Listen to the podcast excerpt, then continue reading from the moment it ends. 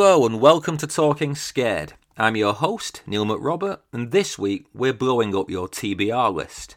That's to be read list for the less online amongst you. My guest is Sadie Hartmann, aka Mother Horror.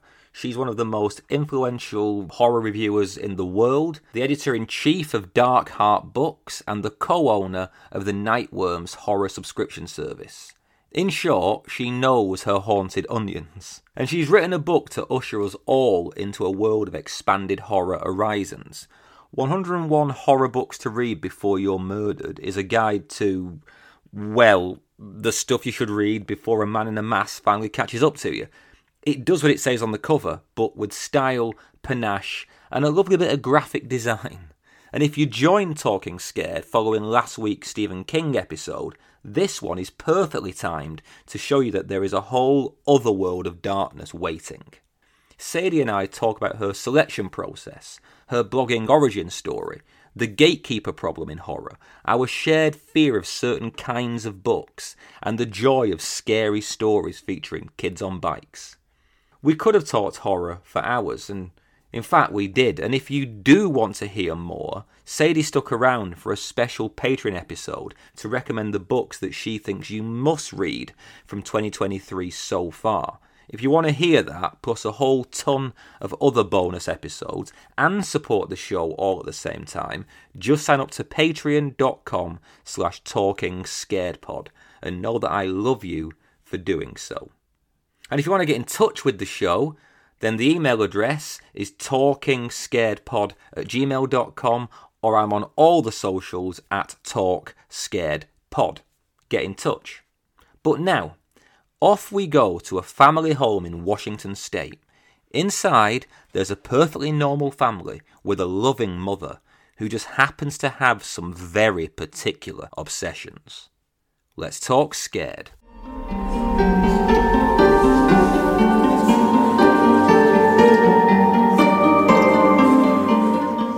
Hi, Sadie, and welcome back to Talking Scared. How are things? Things are well. Thank you. Thank you for having me here. Always a pleasure to have you. Uh, you say things are going well. I'm, I'm, I'm guessing things are quite frantic because we're a week out from when the book hits stores in America. How are you feeling? Yes, things are a bit frantic. That's a good word. Although I do have an amazing team at Page Street Publishing. So, shout out to my Page Street team, the publicity part of it, my editor, Alexandra. Like, they have been walking me through this process and helping me and like accepting all of my frantic emails and helping me navigate my first uh, book release. Yeah. We were, we were saying this off air, you and I, but because you are Mother Horror and you are you know, one of the major facilitators of, of horror fiction online, a, a lot of people will kind of unthinkingly just assume you know the drill from the other side in terms of actually releasing your own book but this is uncharted territory for you. Yeah completely uncharted territory. Um i obviously like I said before, I've seen people go through this process. I've seen authors have a debut book. I've seen all the excitement. I've shared in their excitement. I've helped, you know, promote books. I've been on the other side in terms of being behind the scenes, but for my own personal book, I this is completely brand new and the feelings are brand new and it's a, a total mixed bag of feelings and I wasn't prepared for some of the feelings generally positive, or are you now looking at the book thinking, "Oh, I wish I could have done that differently. I wish I could have done that differently." I mean, I probably will in hindsight, like after everything and the dust has settled and and things, um, you know, kind of have been moving along, and I get some time to reflect. I'll probably come up with some things, mm-hmm. but I mean, just like right now in this moment in time, everything just moves so slowly at first and then hyper speed towards the end. Like it it just I felt like it was never going to come and then now that it's here I'm like wait wait wait I'm not ready. I mean no the reason I ask about that kind of reflection is is a lot of this book is about what you've picked because the book is called 101 books to read before you're murdered, which is a fairly right. ominous title for people like me because I've read right. well over half of these books, so that title is quite worrying. but but yeah, I suppose as I, I think if I did this, I'd be constantly just looking and thinking, oh, are they the 101 books I would have picked? I think there'd be endless scope for doubt and reconsideration. Well, I think what kind of saved me is thinking about it in the perspective is this is not um like a list of books that define the genre mm-hmm. in terms of these are the best books. These are the 101 best books of horror of all time. This is a fangirl. This is a reader. This is someone who loves horror. And these are the books that she thinks that you should read before you're murdered. Like there are so many books out there. Love all the books, read all the books, enjoy all the books, but just make sure you read like these 101 according to this person who feels like your friend and wants to tell you what she has enjoyed. If I saw it as like a definitive list list of horror, I probably would be freaking out. Yeah. I was going to say, you know, would you like to introduce the book? But that that's a pretty good kind of summary already. Before we dive into it, is there anything else you want to say about this, about the structure, about, you know, what it is as an artifact? Yeah, definitely. Um, I think it's important to know going into it that it's a modern list of horror. So, as somebody who has navigated the genre for quite some time, obviously I've Googled lists of horror, and there are tons and tons and tons and tons. You've written a bunch of articles mm-hmm. of definitive lists, um, like 50 best horror novels, 100 best horror novels of all time. Like, and I think that of all time, phrase is really important because when I was thinking about this book, I did not want to make a list of all time because I feel like the farther back you go in the annals of history, the more books you have to choose that are really old, like Frankenstein and Dracula and things that people pretty much know about. And I didn't want those definitive books to squeeze out modern horror that's coming out right now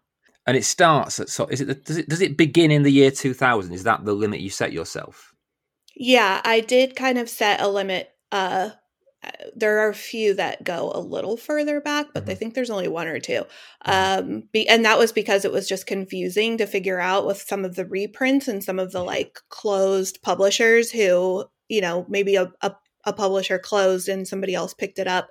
And so while it was published in this year, it actually went on the wide market in mm-hmm. 2000. So um, there are a few that that are questionable, but for the most part, it's from 2000 to 2023. Yeah, and also I was very mindful of the reader for this book in terms of the books have so much more going on under the surface and can kind of tap multiple subgenres. So when I was categorizing them, I made sure to have this whole other system of categorization so that people can find books through multiple facets of that book, if that makes sense. So there's like little icons that can tell the reader, oh, even though I categorize this under haunted house, it also has these like seven elements. Yeah, because one of the things that I imagine you struggle with initially because I was thinking about how, how I would approach this is you've got these tranches of you know slashers or supernatural or you know whatever but often there are books that sit in num- a number of different camps and I was thinking that would really stress me out like which camp to put it in. So that that little key you've got and that that kind of glossary of terms it, it is quite useful for people who who will come to these books completely for the first time I think. Yes because you know they do they do cross over into multiple genres like you know stephen graham jones writes a lot of slashers but hidden within those slashers are kind of elements of girl power or small town horror or you know something else that would potentially grab a reader's attention. So they might think well i don't really want to read a slasher novel but if they see that the main protagonist is sort of this icon, this final girl icon that's relatable that they could really fall in love with, they might be more inclined to read it if they knew that there was more than just, you know, a, a slasher, a standard slasher. Yeah, like go back to the thing you said about you know the dates that you picked and the the contemporary stuff. That is really refreshing because like you, you mentioned the list that I wrote. Like I, I wrote um, a thing for Esquire a while, a while back that I called the you know the greatest horror novels of all time and i got so much sort of like like critical commentary about mm-hmm. recency bias. And I was kind of saying, mm-hmm. like, yes, but realistically, is do you want me to tell you about why Dracula is good again? You know, I mean, Dracula was in Yeah. the list, but there are Yeah. there were you know 200 books from back then I could have talked about. It's like, but what's what's of greater service to a contemporary reader being told about Melmoth the Wanderer or being told about Stephen Graham Jones? I, I know which I'd rather know about as a, someone who's trying to read for fun rather than academic pursuits. So it is refreshing to read something that is unashamedly contemporary and about where the genre is now. Yes, and to be perfectly honest with everyone, I when I first started reading horror, I had a very limited scope. I was really just pulling titles from my mom's bookshelf and she read a lot of Stephen King and Peter Straub and Anne Rice, but you know, in terms of whatever um indie fiction was going on at that time or even later, I didn't really stumble upon the wellspring that horror has to offer until like 2017. Hmm. So my knowledge base is limited as well. Like I don't I I didn't I haven't even read any HP Lovecraft. I'm not ashamed of it. I don't it's not like I care.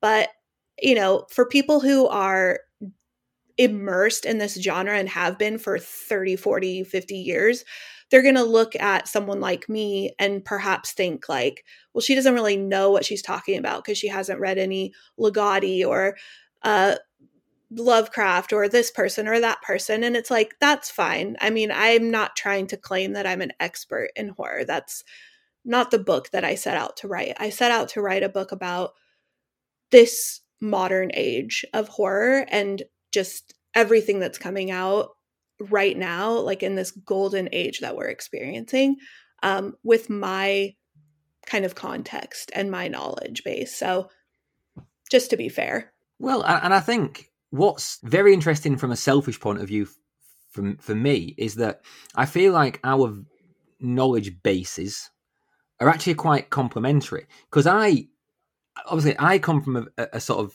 you know an academic background where I had to read all that stuff. Didn't necessarily enjoy Mhm. it, you know, but I have read all the 17th century gothic stuff and and hated it. but I I came to what I'm doing now. I mean, I started this in 2020. I had absolutely no idea about the vast majority of authors that you mentioned in this book that I have since interviewed, that I've since read, you know. Um, so my my knowledge sort of stops around the 2000s where yours starts and i'm now playing catch up with all the stuff that you know so I'm, I'm looking through this book and there are some books by you know aaron Dries and and by Kealan patrick burke and by michael wehunt and one short story collection by um, damien angelica waters walters which sounds amazing Oh, yeah. they're names that are really recent to me Right. so it's really useful for for me, and I think they're useful for a lot of readers, whatever their kind of entry point is. You know, because there's so much horror, we can't all know about all of it. Oh, I love that you said that because I really just want all of us to just understand that together we're in this genre with all of our preferences and all of our biases and our knowledge base and we're all just enjoying this this genre together and it's so wide and so vast that we will never in our lifetime. I mean, I know it's scary to think about, but we will never in our lifetime maybe even read the books that are in our own houses, Mm. let alone everything that's out in the world. So when I thought about this title, 101 horror books to read before you're murdered, that's really like the fear of every book nerd. It's like, I cannot humanly possibly read all of these books that are available to me right now. And so it's so fun to talk to people who have read this book or that book and and then together we just sort of create these massive lists of books that we want to read and enjoy um, because other people experience them and the way that they talk about them makes us excited.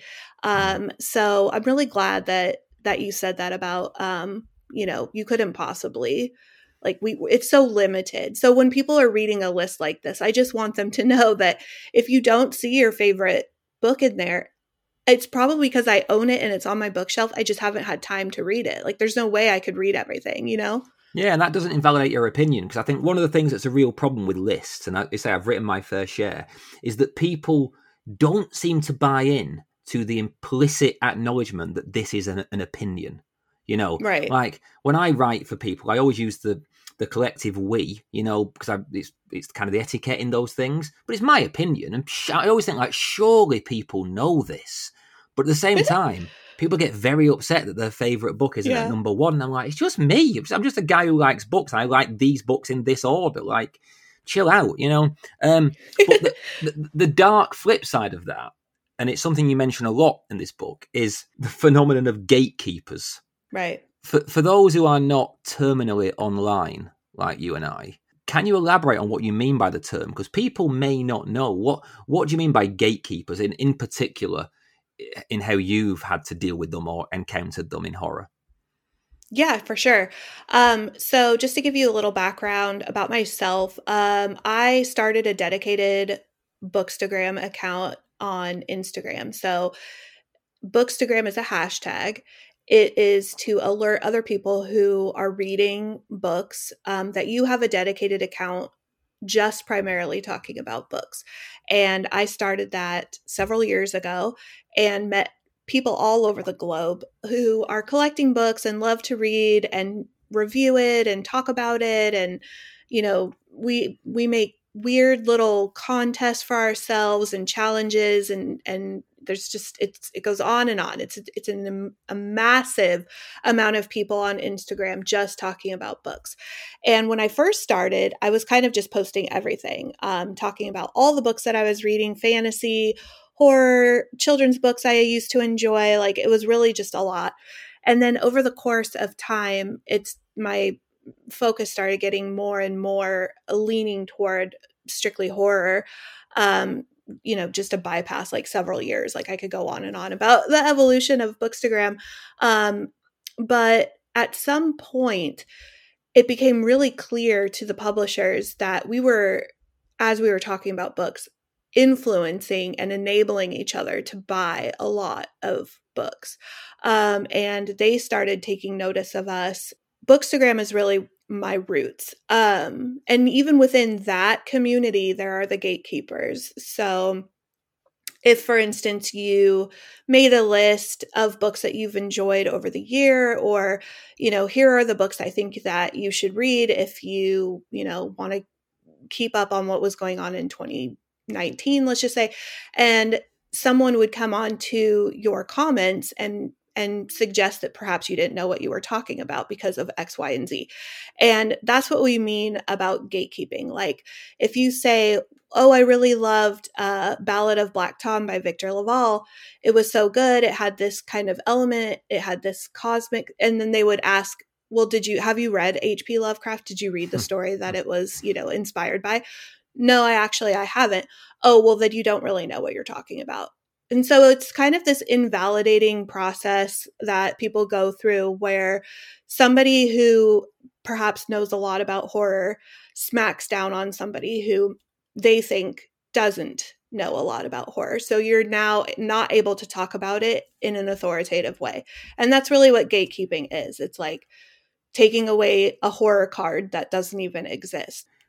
I don't think I've ever encountered that behavior towards myself, which leads me to believe, and from other things I've seen as well, that this is also a very gendered issue. Mm-hmm. And an age thing. An age thing. That's interesting. I hadn't thought about that. Right. Because I, I, I do see a lot of women online where they will post something and immediately 20 guys chip in with why they are wrong in very, very you know, it's often couched in very respectful terms, but you know, the, the, the mansplaining is still there. And I'm not being some, I'm not being some like uber progressive, aren't I purer than pure? You know, I'm sure I've done my share of it inadvertently in my time. Um, but yeah, it, it does seem to be a thing that plagues women more than men online. Yeah, I, I, so when I started reviewing for major platforms, I had the editor of Scream Magazine reach out to me and also the editor of Cemetery Dance Online reach out to me within the same like couple of months of each other and ask if I wanted to start reviewing horror for their platforms um, because they were looking for more of like a female perspective in order to appeal to their fan base, which statistically women are the main readers and mm. the buyers of books. Like if you didn't know, like if you know, if you look it up and find out who's reading, it's primarily women. Um, and so they were asking, you know, would you want to review books for us? And I did. And as I started kind of getting more visibility online, the men who had been doing it for a much longer time than me did not like that I had, quote unquote, waltzed into the room and sucked all the air out of it. Um, so I was getting, you know, retweeted by authors and followed by authors who are, you know, of a certain fame or had you know big platforms and so my platform was growing as a result and i i caught all kinds of hell and it was really difficult um and i don't really want to get into a lot of mm-hmm. it but um the reviewing scene is interesting for women i'll just say that Yeah, I mean, yeah, I mean, I'm not going to get into it either because I, I, know it isn't. I've got nothing to add to that that's useful. It's just, it's a bit ick, you know. That's all I'll say in understatement yeah. of the century. Um, yeah. But let's, you know, all right, let's stay positive in the most horrible yes. way. Let, let's let's dive into this collection. So I mm-hmm. actually opened it up to my patrons.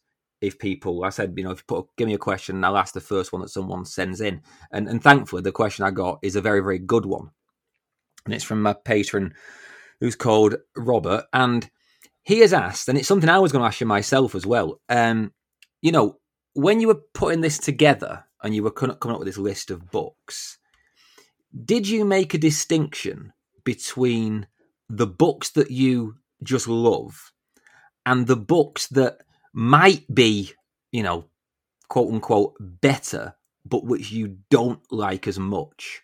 So the short answer is no.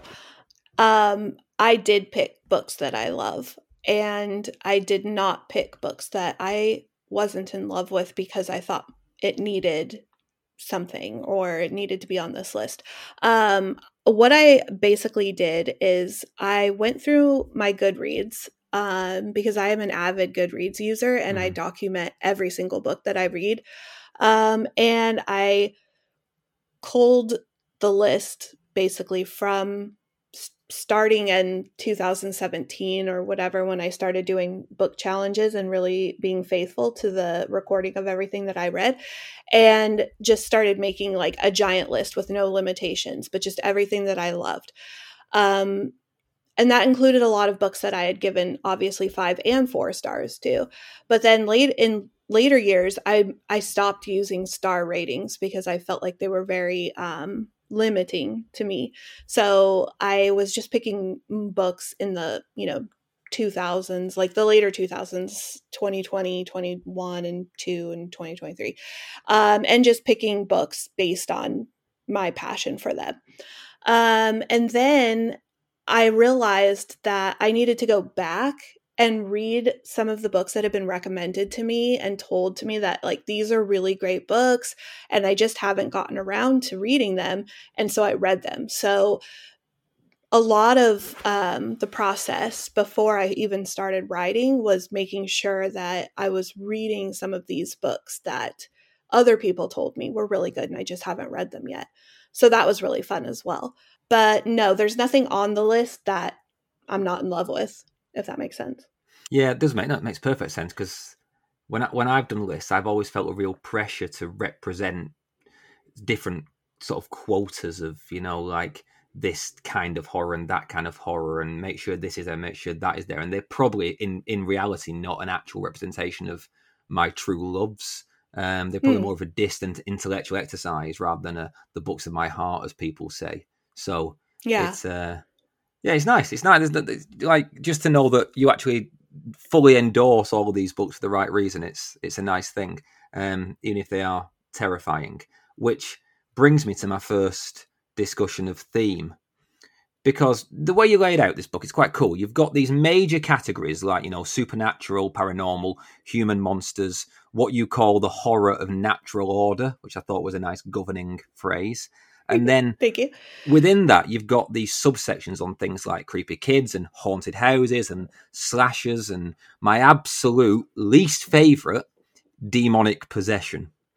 Um, which Why terrifies your me least favorite? Yeah, because yeah, I mean, I'm just I'm so scared, but I can't handle it at Yeah. all. And and Yeah. I'm, I'm glad to see that it scares you nearly as much as me. And I, I say nearly because you've actually managed to read these books that I haven't.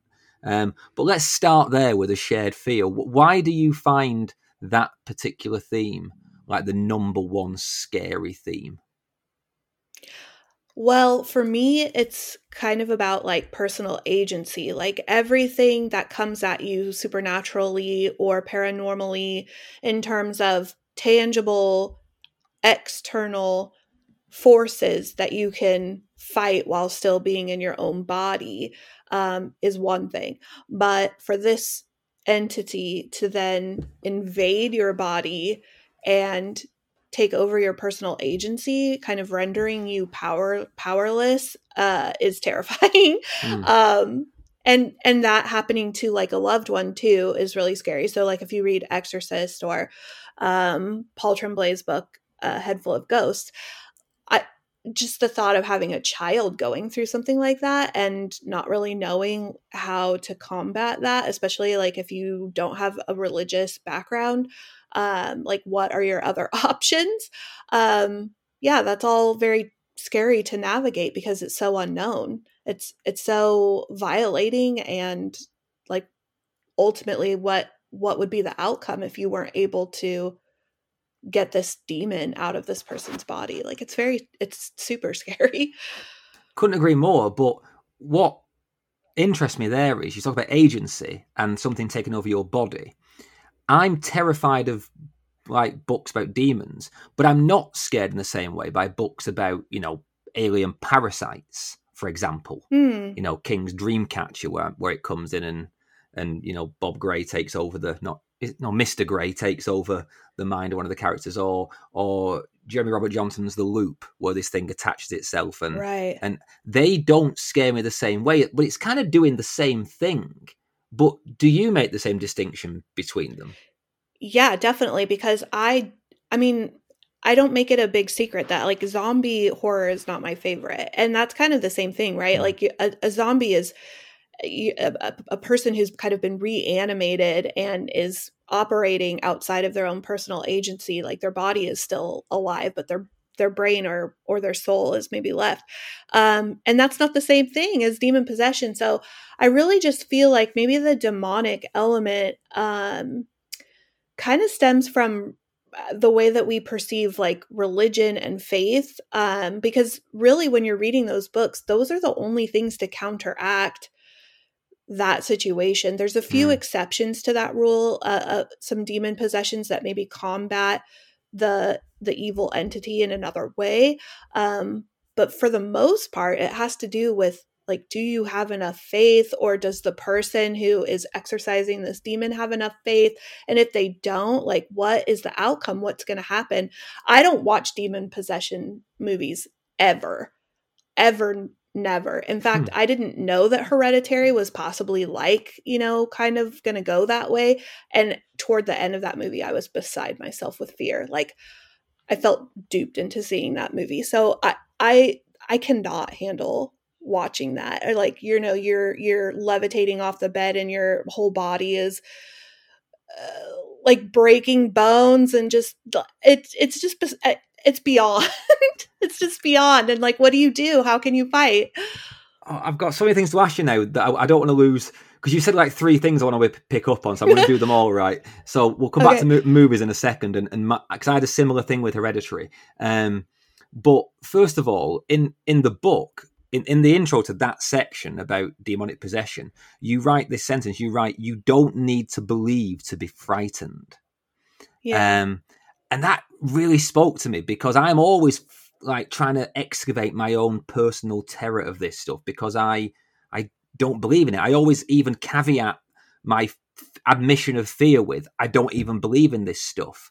But yeah but I wonder, is it true? You know, must there not be some troublesome little kernel of us that maybe deep down does believe? Right. Right. Because uh, I do come from a religious background, not as a child. My parents were, um, you know, agnostic, mm-hmm. so I wasn't raised with any kind of faith. Um, but then later, when I met my husband, we did start going to church, and there was a season of time where you know, I was very convinced. And now I am sort of deconstructing um, based on just some personal journeys that mm-hmm. happened mm-hmm. during like 2020. Um, I'm deconstructing like what I believe. So, with all of that, it's very personal and it's like for each individual person to go through um, a sort of a spiritual journey and then to encounter in that horror um, entities that like I said, you don't have to believe in. Like, we don't have to believe in angels and demons in order to be terrified of the idea that what if you encountered it? Mm. I mean, oftentimes, like Sara Gran's book, Come Closer, oftentimes there's no admission of this existing. It's just sort of happening. Does that make sense? Like, Completely. And she doesn't have to say, like, I believe in this. Yeah potential for demonic possession. It's just happening. Sara Gran's Come Closer is one of the only books I've ever had to put down and not finish reading mm, because mm, it. Yeah. I think I've said this on the show before because you just talked about your journey with this stuff. again, I'm not going to get too deeply into it because people have heard it ad infinitum. But my thing is, my terror is to do with mental health, and my terror with with the idea of demonic possession is the idea that you don't have to be possessed. All that has to happen is you have to become convinced you are. Uh, you know? Yeah. And mm-hmm. Sara Gran's Come Closer kind of flirts with the intersection of mental health and possession in an incredibly yep. effective way that I, I frank I couldn't handle it at all. Um, and I had to just step away from the book. I've never and I've never gone back to it. And there's very, very few books that have done that to me. Plenty of movies, but very few books. Um, so when I saw it, I remember seeing it listed in your list, and I got like a little drip of adrenaline just the, just the, the cover, you know, that thing, that Pavlovian response of "Oh shit, this yeah. thing again." Yeah, that's wild. I love that, Neil. I mean, I felt that way, and I feel that way about like Hereditary had that kind of impact on me, and for me. I've been a mother almost my whole like adult life. Um, I had our first child when I was 20. So we've been raising kids for a really long time. And so I read everything from the perspective of a mother. And the movie Hereditary, from a mother's perspective, like fucked me up. Hmm. And also a head full of ghosts, same thing. Like I would, I was reading it and I was thinking about my daughter and like some of the symptoms that the girl is going through in that book, I was applying to her and I was getting out of bed and going and looking at her like just thinking about like what would I do if all of a sudden like something and you wouldn't know is it a demon or is it mental health mm-hmm. or is it she's suffering through something like just just the idea of what Paul Tremblay was talking about in that book was terrifying me. Yeah. To have to go through as a mother. Same with The Exorcist, you know? Yeah, well, indeed. I mean, Tremblay's Head Full of Ghosts, I think it's a masterpiece, but it, it does freak me out. Um, yeah. And and Hereditary, like I I don't find it scary at all. But I think it's I'm not a parent, and it's just it's just a world away from my life. I just, if I'm honest, I found it quite amusing on the whole. But yeah, you, my kid did too. Well, you but I'm a, I'm a scaredy cat. So I was surprised I found it amusing. But you were talking about being ambushed by it. You know, the the, the scene with um, Alex Wolff when he's in the in, sat in this at his school desk and he looks in the mirror. Yeah. I remember in scene. that part being like, "Oh shit, this is a possession movie," and I'm not prepared for it, and I'm now stuck in this yes. auditorium, and I'm scared all of a sudden. And that, I mean, it passed because it becomes quite, it becomes a bit grand guignol after that, and I, I kind of that made me weirdly feel better that it was less subtle. But yeah, I remember thinking like, I remember the like my hair standing on end and me being like, oh no, I'm trapped in a possession movie and I don't want to be here. Uh, yes, exactly. I had the same kind of reaction at that that particular moment as well. I imprinted on that particular character so hard as a mother with my own sons. I have three children, um, and I have two sons. And he just embodied a lot of mm. the anxieties and the personalities that I see in my own children. And I read horror from the perspective of a mother the everything like that. People calling me mother horror, like it, it just makes so much sense to my identity and how I read and how I approach horror. is why Stephen King is one of my favorite authors. Like he does a lot of perspectives from children's, per, you know, personas, looking at the world. Um, like he taught me how to fall in love with kids going through trauma and e- fighting evil. It's it's the way I read everything. Um, so I mean, just just as a little background and insight into this list, um, coming of age is definitely a very important part of horror for me. Well, I mean, yeah, that is one thing that we I think we have quite similar taste generally looking at this list, with a, with a few exceptions that are quite striking exceptions that we'll get to. I think we have quite similar taste, and coming of horror, uh, coming sorry, coming of horror, coming of age is kind of where it it comes together. Um, and I was really intrigued to see that there are books in the coming of age section I haven't read. I always say that the Holy Trinity is King's It, McCammon's Boy's Life, and Dan Simmons' Summer of Night, though that one may need a revisit. But they are quite old books now. And do you think the coming of age canon needs to be refreshed, perhaps, maybe with some more female centric stories? Yeah, in fact, there's a book I'm going to recommend later that I just read by uh, Catriona Ward that has coming of age elements um, and it's horror. And I think that there's a lot of people doing that from from that lens. Um, you know, also like Ronald Malfi has a lot of coming of age um and i i do think like the it needs to be refreshed but also like built on that framework because actually even before that like lord of the flies i think was the first time i fell in love with a child's pov hmm. experiencing trauma apart from adults um and so like lord of the flies was really definitive for me and people who say lord of the flies isn't horror like all i'll say is it famously made Stephen King vomit after he finished reading it. So I think that's that's enough for me. it's definitely horror. There was like a Philip Fracassi um, uh, book, the the Boys in the Valley, that Stephen King like retweeted mm. and said that he wanted to read it. Um, and in that tweet, I s- compared Boys in the Valley to like Steve a Stephen King ish, also mashed with Lord of the Flies. You know, it's all this like horror. And somebody did also, and it was a man, obviously, um, told me, well, since when is Lord of the Flies horror? You know, and and I mean, he eventually had to shut up because everybody was defining it for him. But I mean, if you don't think Lord of the Flies is horror, like I would just ask you, like, what's not terrifying about children being stranded on an island? You know, going through all of this like personal trauma of being isolated and starving and having to fend for themselves, but also like against each other. Like that's basically the premise for Nick Cutter's book, The Troop. Like we find Lord of the Flies in every single horror book that is coming of age, essentially. Really. Well, another book that I think is very. Um, I don't think it's in your book actually, because again, it's I suppose it's tangentially horror. But have you ever read a book called The Lost Girls of Camp Forevermore? No. Oh, it's a book by.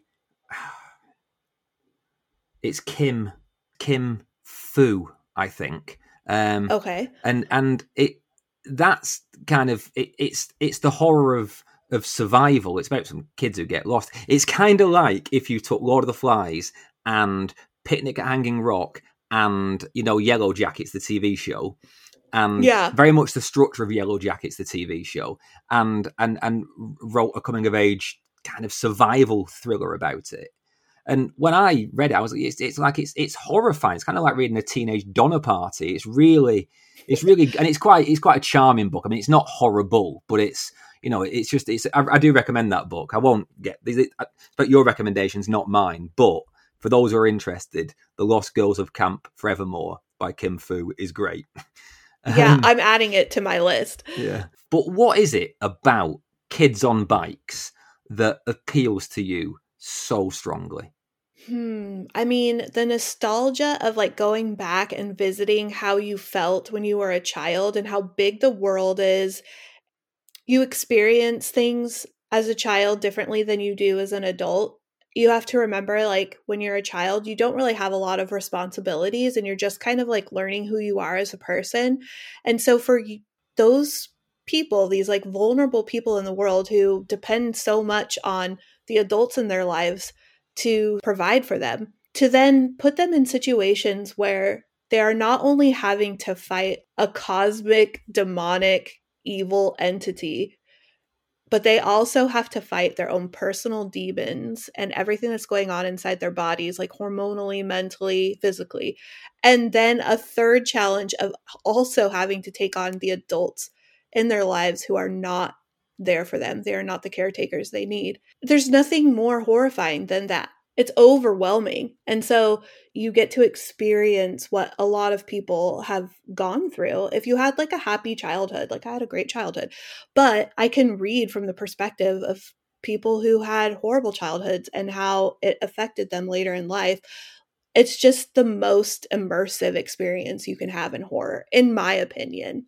I mean, it's the uh, opinion I agree with. I mean, I think most of the horror books that have really, really moved me have had some kind of child protagonist in them.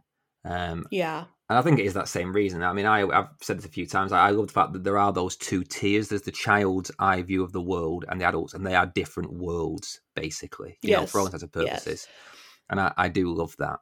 Um, and one of the books I haven't read, and I really do want to read it for, because it, it seems to kind of offer that thing, is Todd Kiesling's Devil's Creek mm. um, which I believe yeah. is wonderful. I haven't I haven't caught up with it yet, but uh, I mean, I'm, it's in your book, so I'm assuming you like it a great deal.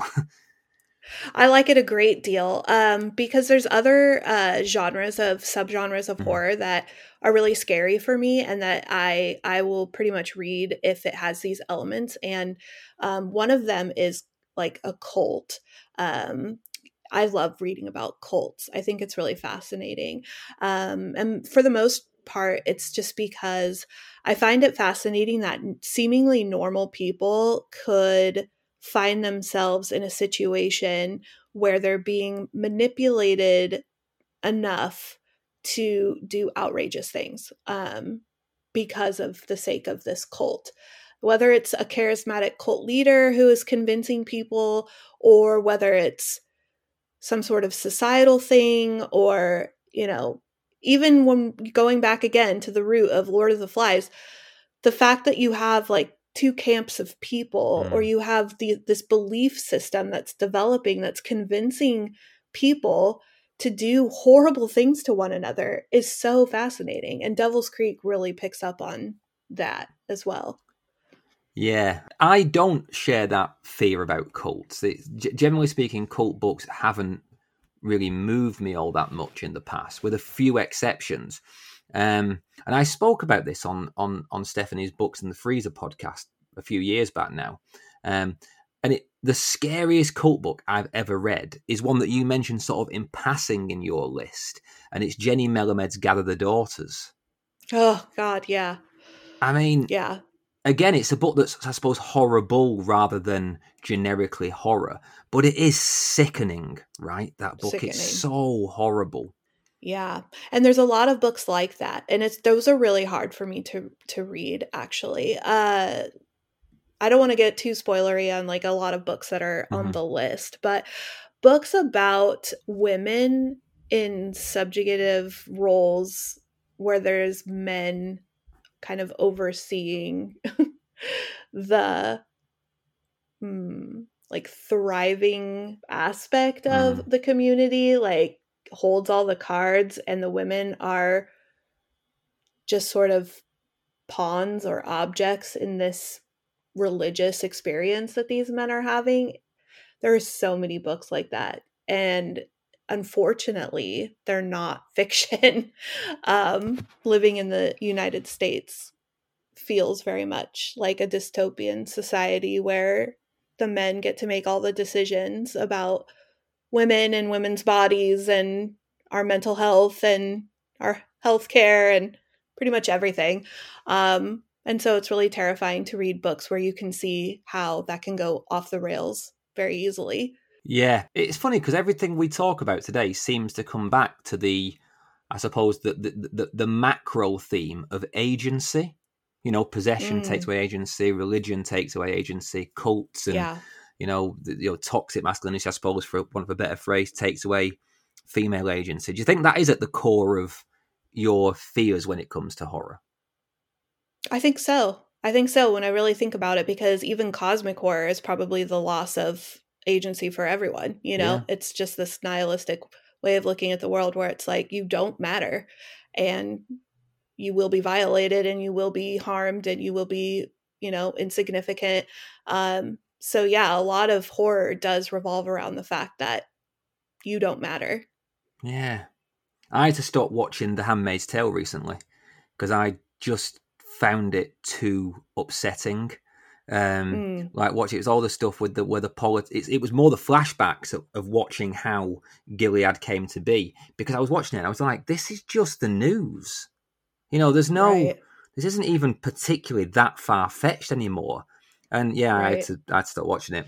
Um, but all this stuff, it, it, it's quite well. Going back to Todd's T- Kiesling's Devil Creek, right? It's it's quite a good segue into another question because that book specifically, in your your kind of one page summary, you talk about how horrible some of the events in that book are, but you write, quote, at no point in this book did I feel as though I was enduring the depravity needlessly. I made a note of that because you list throughout this summary some pretty depraved books and I wondered, is is that caveat important that, that the vileness is necessary? Yeah, it is for me. Um, I don't think the violence is necessary in order for it to be considered horror or mm. in order for it to be scary. I don't think it's necessary. But I do think that in order for it to be something that I value, the violence has to have like meaning and reason and purpose. Otherwise, it feels just very exploitive and just not uh it's not fun for me in terms of entertainment. I did go on a really long kick in 2020 where I was reading the most depraved, fucked up shit I could read. Um, and it was really just because I was hurting and I was scared and I was in a lot of pain. Um, you know, our world was essentially falling apart and there was a lot of unknowns and reading depraved fucked up shit um just really kind of helped me to feel like there was something worse than what we were experiencing and now i don't read it at all i i really just don't i don't feel like i need to or want to anymore but it did serve its purpose for me for a time so i mm. i love extreme horror that it's there um, and it doesn't have to serve a purpose. It could just be violence for violence sake, and that's fine. And it has its audience and it has its time. I definitely found it comforting um, for a season, and I, you know, people love it and not and and they should not be you know shamed or it shouldn't be relegated to a back burner because it is you know it is what it is. Um but for me I've I've I do find that some books like you know the um, the Girl Next Door by Jack Ketchum almost feel um, shameful and I feel sort of complicit. Um, I feel culpable when I'm reading those books where it's like, why am I being entertained by what's happening? This is mm. based on a true story. It's super gross. It it makes me feel really dirty.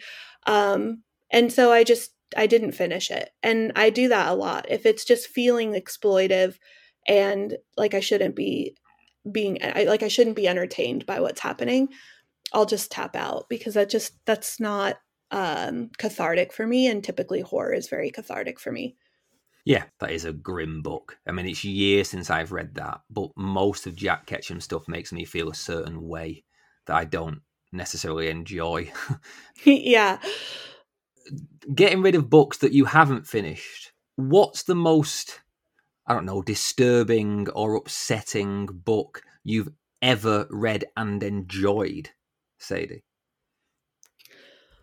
Well, there's a book by Chandler Morrison called Along the Path of Torment, and it is vile. It is a vile, disgusting, disturbing, offensive, like I wrote a review for it where it was just like, this is a book I can't recommend to anybody. I would never tell anybody to read it.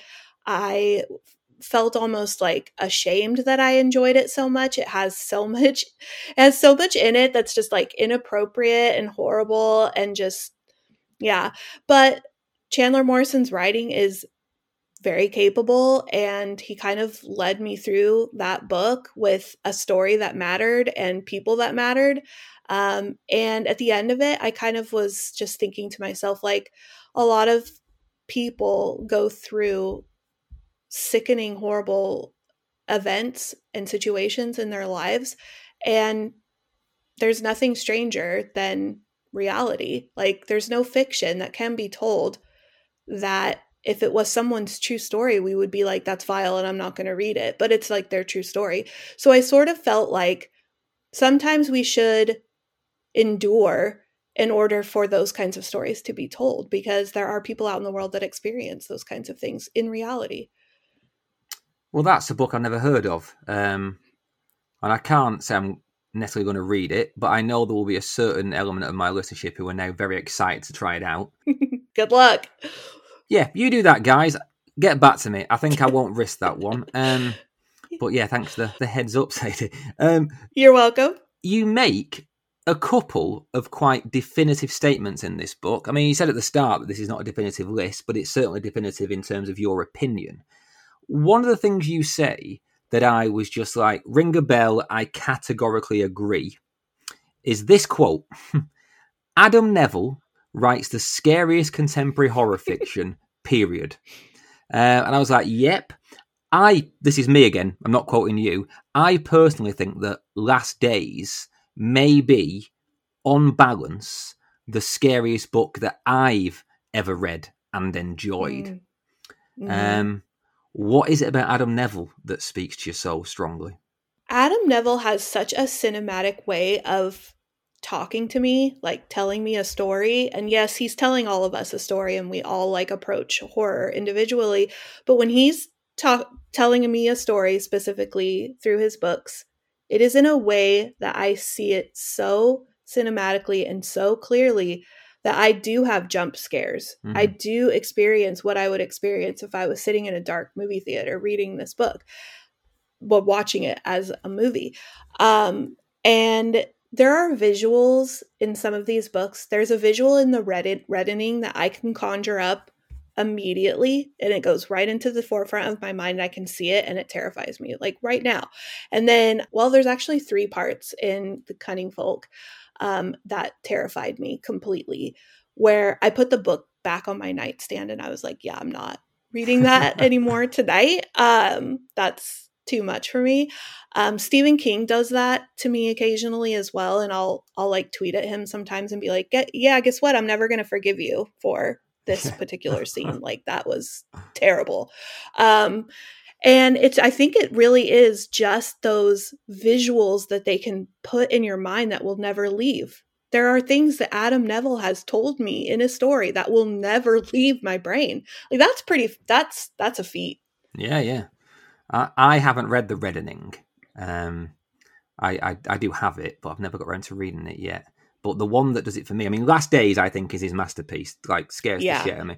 But yeah. Apartment 13, there are images in that one um, to do with sort of visitations in the night that, again, yeah. I, I can, just like you said, I, I can conjure them like it was a movie I watched yesterday. And that is a yeah. rare power, right? Because I mean, I read so many books, you read so many books. I can't remember the the character names of books I read like three weeks ago, you know, because it's it's just like they're whizzing through my brain, but I can still see certain elements yeah. and stuff I read by Adam Nevill 15 years ago. Like it's like a Isn't strange alchemy. So it's so powerful. Yeah. It's so powerful that they can do that with words it's it's almost like a certain kind of magic like there are certain books that i can still to this day when i see the cover or i think about the book i know exactly where i was when i was reading it mm. i i save a lot of books for uh, beach vacations because my husband and i take our kids on a beach vacation um, every year we go rent a house and go stay there and i'll bring with me books that i feel like i'm going to have like the best time with. I do exactly the same thing. do you do that too? Yeah. I love that. Like I'm saving um S.A. Cosby's All the Sinners Bleed for for our beach house trip. And all of those books that I save, I I can remember where I am and where I was sitting yeah. in those houses when I was reading them. That's so powerful. I have that with Lonesome Dove. I read Lonesome Dove on a a very elaborate um, flamboyant holiday to Costa Rica, and I sat on a beach reading it. And it's like a thousand pages. And I read it in I read it in three days, and it's one of the the, the most lovely memories of my life. Just sitting on that beach, reading that, completely ignoring my girlfriend, who deserved better, frankly. Um, but I was I was lost in the American West, and, and yeah. But actually, that's there's a question because I tend to save up books at the minute that aren't horror. So when I go away, I'm going away to Greece in a, in like a month, and I want to take three big books that are not horror novels because I I need a break. Do you not need Oh. a break from horror? Hmm. No. No, I don't need a break. I um I used to. I used to feel like I needed a break and I would do that. But that season of time where I felt like I I needed to get away from horror became shorter and shorter until the point where I was just there's so much that horror has to offer that can feel different and I can recognize those books now whereas before it was just sort of like oh this this horror book feels different this horror Mm. book isn't you know terrifying and i can recognize those books for myself now. So like i was signing books uh the other day and i knew it was going to be like a five or six hour long exercise and i was like i want to listen to an audiobook you know during this time. So i picked um uh, a house of with good bones by t. Kingfisher and i knew that this was going to be a certain kind of book. I knew it was going to be a gothic horror with a family saga, and I knew it was going to be funny um, because that's kind of how Mhm. her female protagonists are. They're they have like such a bubbly, like light personality most oftentimes. So it was the perfect experience. It was exactly what I wanted, and it it's not terrifying in the same way that other books are terrifying. You know, it was it was entertaining, it was fun, I was laughing. Um the narrator did an excellent job and I'm really good at understanding the genre at this point where I can be like, "Oh, I I kind of am in the mood for, you know, this kind of a book or that kind of a book and I I know how to find them."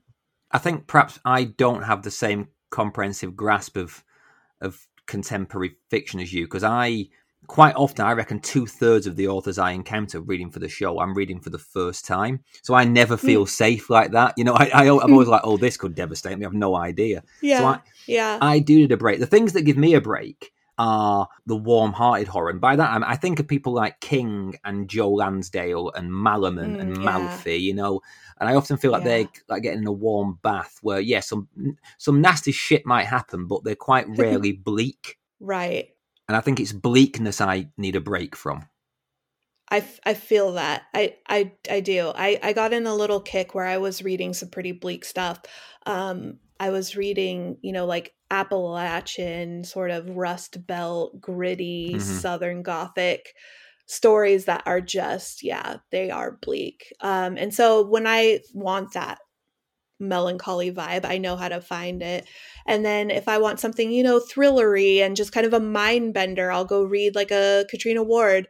Um, and if I want something that just really focuses on me, I need some self care. I need some like, you know, Barbie feminine femininity sort of moments, like the movie Barbie. I'll I'll go read some Rachel Harrison or, you know, uh, Meg Ellison or something. Like there's just there's certain books that I know I can I can gravitate toward. Well, I'm glad you mentioned Meg Ellison because she's somebody I've never read, and if I'm honest, I've ignorantly kind of assumed it wouldn't be my my sort of thing. I think I've sort of just without thought put her stuff in a kind of light-hearted thriller thing that I don't tend to read. Oh, And then you've Yeah. talked about one of her books in this thing, and I'm I'm now going to go and and hunt some of her stuff down and read it because I'm clearly missing out. Oh, good. Yeah, that the so that book was actually my first time reading one of her books too, and so I have since purchased more of her work. Um, but I that book was staring at me um, while I was reading, or you know, books for for this book, and I loved it.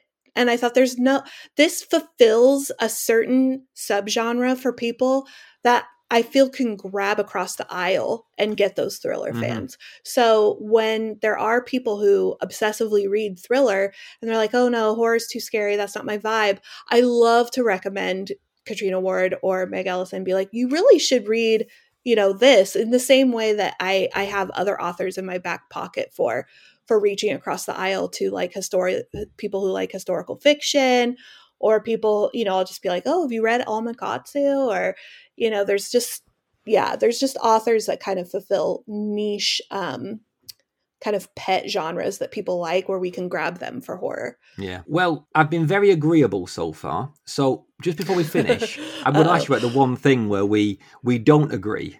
And I mean, okay. this doesn't need to be said, but I'm not asking you to defend yourself here or, or defend your position. I'm just interested, Sadie, in, in, why you don't like something. So, right at the start in the intro, when you're kind of explaining the, the framework for the book, you point out that we won't find Danielewski's House of Leaves or Lindqvist's Let the Right One In in these pages right. because you just didn't yeah. enjoy them. And I just wonder what was it you didn't like about them? Because they're two books that I adore. Sure. Um, so for House of Leaves, I and it could have just been the season in which I read it. I'm I'm not saying that um, definitively it's a bad book. That's definitely not my position. For me personally, I don't I don't want to work that hard to read a book and I was feeling like it was homework. I mm. wasn't looking forward to getting inside of it.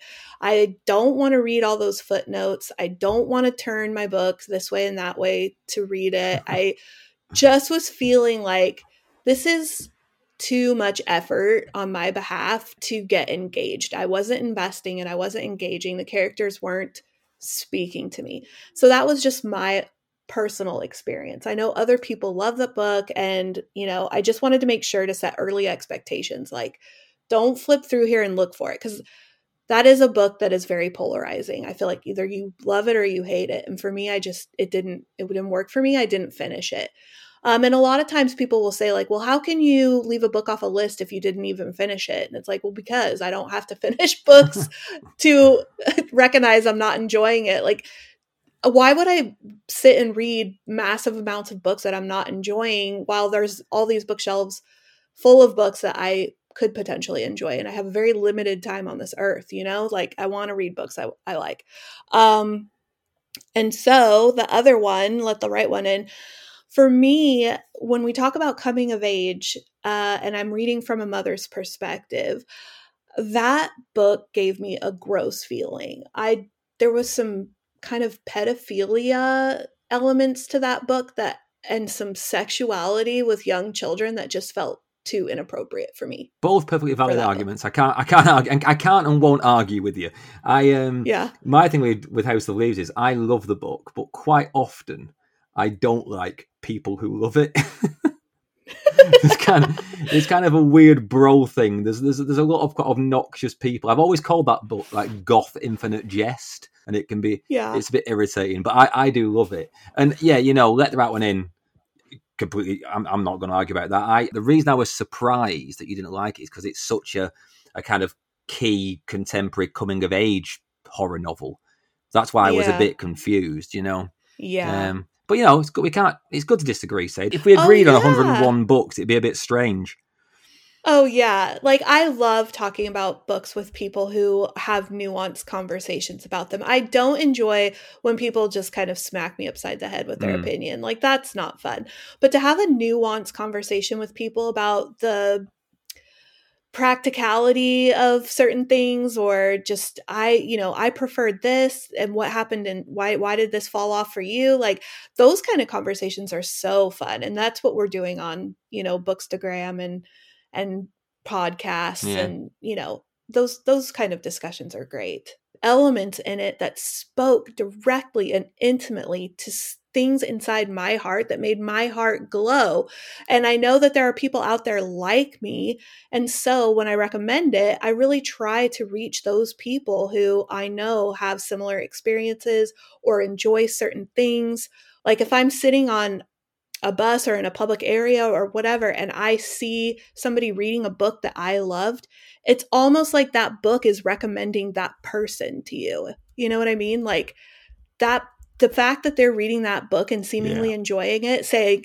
that so that person is a potential friend because there's going to be something that you guys have in common where that book spoke to you in the same way. And that's such a cool bond.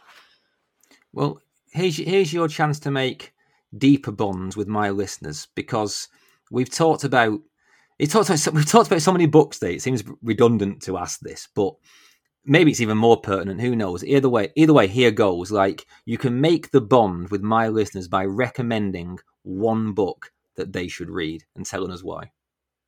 One book. I get one book. Um, so I knew you were going to do this. So I kind of thought about it. I recently just read The Devil All the Time by Donald Ray Pollock, and now I am a Donald Ray Pollock yeah. fangirl. Like, that book will convince you that that man deserves to be read and read often, like whatever he has. It it is a book that transcends genre because it has so many different elements in it. It does have sort of a serial killer, true crime sort of vibe, but it also has like a Southern Gothic, um, coming of age. I mean, you name it, it's in here. It has um, that like very nuanced things about religion that people gravitate toward. Like if you love reading books about people who have religious trauma in their lives that this book will speak to you. Um, the father son relationship was very dynamic in this book. Um, there's like a small town horror mm. vibe. There's a you know investigative work done with shoddy like horrible investigative work by policemen that have agendas um, and then as soon as I finished it, I watched the movie and the movie nailed it. Just nailed it. Mm. There were certain elements to that book that they didn't capture, but I just don't think they had the time.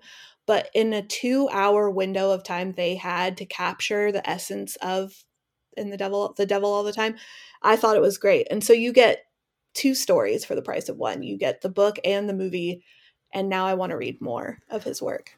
Well, I've read one more by him, um, and it's a collection of stories called Knockemstiff.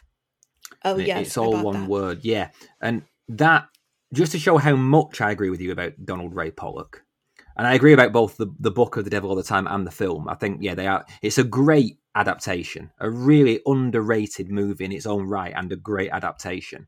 Um, and the spiders, oh my god, the the the, uh, the pastor with the spiders is so creepy. Oh my god, I yeah, hate that I scene so oh. much. Um, but Knockemstiff actually contains my favorite opening line to a story of all time. Oh wow! And pe- oh wow! People ask this quite a bit, and I have this answer because Knockemstiff starts with this line: "My father taught me how to hurt a man one August night at the Torch Drive-In when I was seven years old. It was the only thing he was ever good at." Oh, and I just that is it's just devastating. Anyone, I just say anyone who reads that and doesn't read on, just stop yeah. reading books. I mean, what, what, you, you know, I don't get how that doesn't grab you by the, like the viscera and make you want yeah. to read more if you're into this kind of dark fiction. I mean, if you're not, you, you have a pass. but yeah, I think he's brilliant. I'm so glad you've picked that book, Sadie, because no one's ever mentioned Donald Ray Pollock on this show before. Yeah, I so I've been reading a lot of Tiffany McDaniel and I feel like they are cousins in that sense. Like her books and the his books really complement each other. So just, you know, it's it's it's hard to to recommend something that isn't so emotionally devastating. Um, you know, it it is bleak. It it it doesn't have a lot of hope. Um, it it hurts it hurts to read it there's a lot of times where i i felt a lot of pain um, for the for the main character but i mean it makes me feel things and that's mm. what that's what i show up for i've never heard of tiffany mcdaniel and i'm now just looking at anything she's written because oh okay she has did she write she betty? has betty yes right betty. and i know we're going long here but eh, sod it i don't this Betty kind of passed me by because I going off the cover and the title, I didn't realize it was like a dark book. But people Right. love it, right? I mean, I just don't know anything Right. about it. Would you recommend I read it? I I highly recommend you read it. I think people are intimidated by the size of it. It, it is a thicker book, but my God, you talk about a family saga that you can just sink your teeth into and just be fucking devastated. Like, just my mom couldn't even finish it. She was like, This is so heart wrenching. I can't do it. Plus, it had like personal elements for her that just spoke to her that she just like could not relive. Like, she just did not want to relive it. So, it, it is devastating. It's very heartwarming in parts. It, it is like the whole family saga type of thing where it just goes from like you know one age to a to another um generationally and then she also wrote on the savage side which just came out this year as well which is equally devastating about some sisters growing up with people who are not watching them and they just have a Okay. really hard life So this is just an all throughs passed me by. So I'm glad, if, if nothing else, then I'm glad we talked because I need to read some of these Yeah. books. yeah That is yeah excellent. Well, thank you. So you got two recommendations for the price of one there, but thank yay you. Thank you i love to do that uh, right. Last question. I mean, you know what's coming, and your book already contains myriad answers to this question. But what really, truly scares you, Sadie Hartmann? So I thought about this for a long time because obviously there are some of the generic answers that just fit. Obviously, I mean we are we are all afraid of, um, you know, the political climate and death and something bad happening to our loved ones and cancer, like all of those things. I'm very terrified of. Um, but kind of maybe more specific to me is just open space. Uh, I would say like space in general and also open water um those things are really hard for me to think about. Like i purposefully don't spend any time on open water.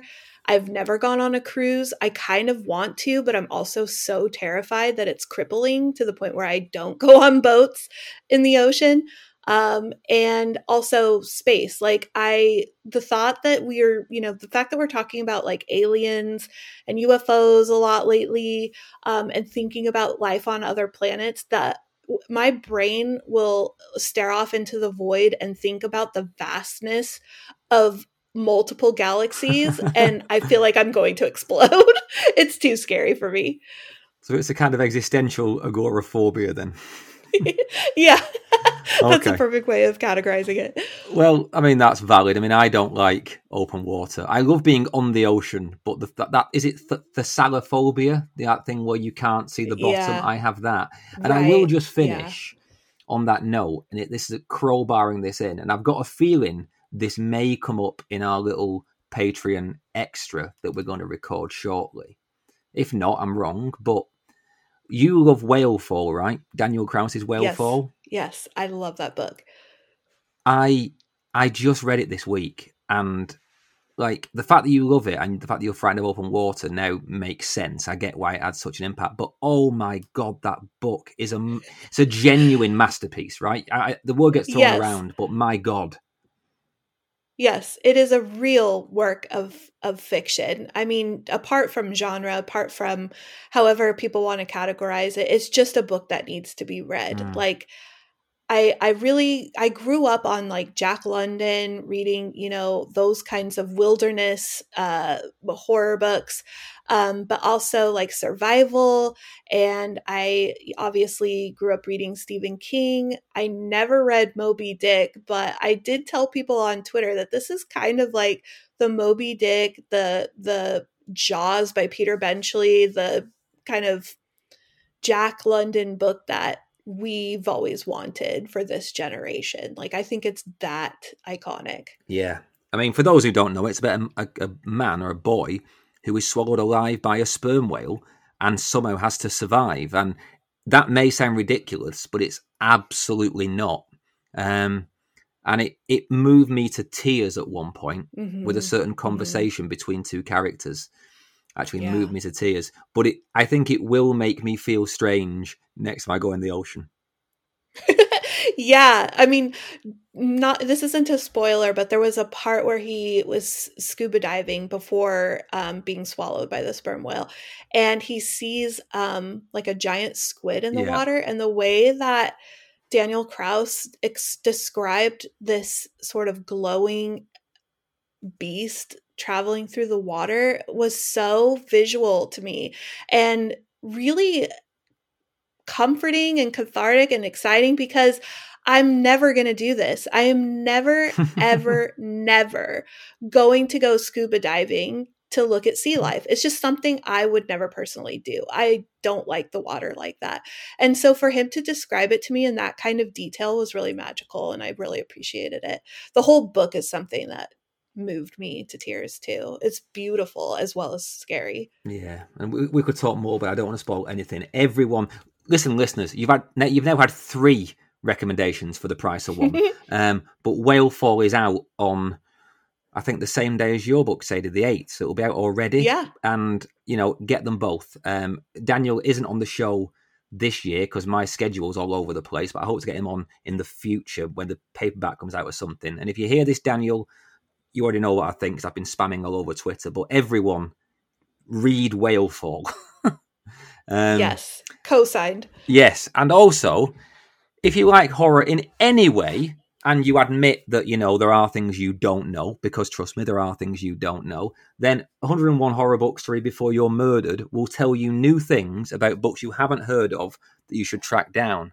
Um, it's a work of absolute love, and the love is evident on every page. So, thank you for writing it, Sadie, and and thank you at length for talking scared.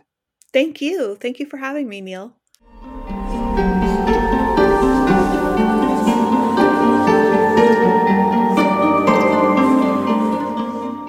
Okay, sorry. I know books aren't cheap, and you already have quite enough to read without me adding another two dozen to your shelf.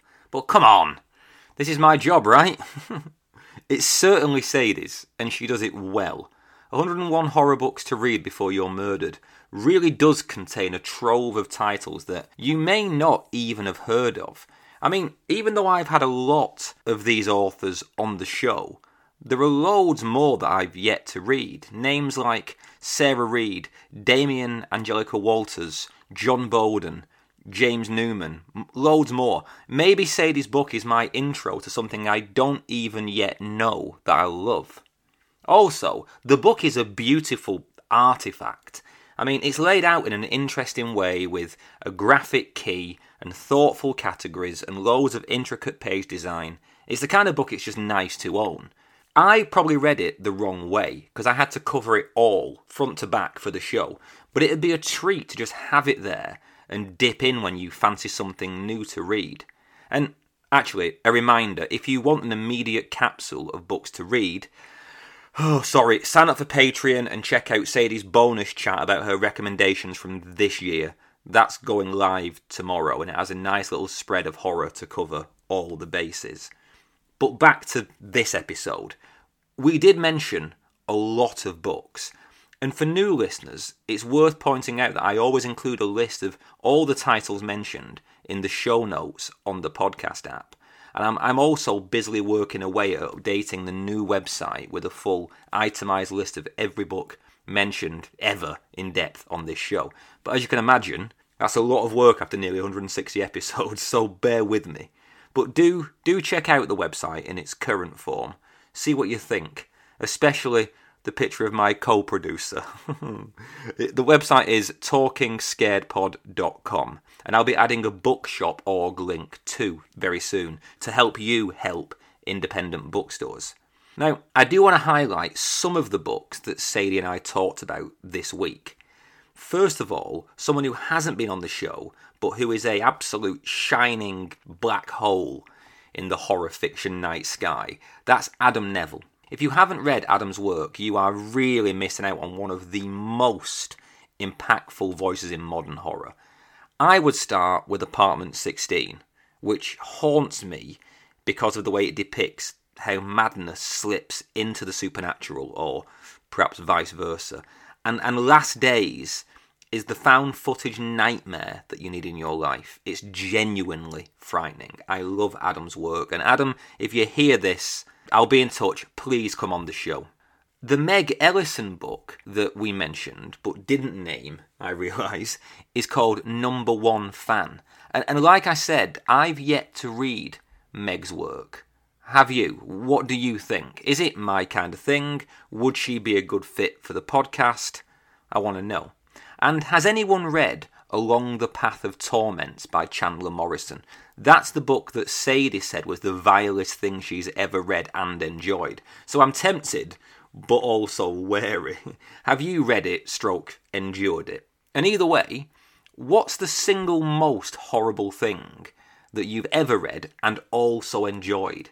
It's easy to talk about the books that we put down in disgust, but what about the nasty ones that delight us? You can email me about all of this stuff at talkingscaredpod at gmail.com or find me on all the social media places at talkscaredpod. Uh, subscribe, reshare, review if you can. I'm still plugging away at growing this thing in the wake of King's visit, but listener endorsement is more important than anything. Plus, it lets me really know if I'm on the right track or not. So, yeah, review if you can. I'm back next week with a trip to La La Land Josh Winning is the guest, and his novel Burn the Negative. It takes a cinema savvy look at the phenomenon of cursed movies. Uh, we're basically just two Englishmen longing for Hollywood and the LA sun. Till then, kick the gates open, support writers, and tell someone you love their work. Read good books, and remember, it's good to be scared.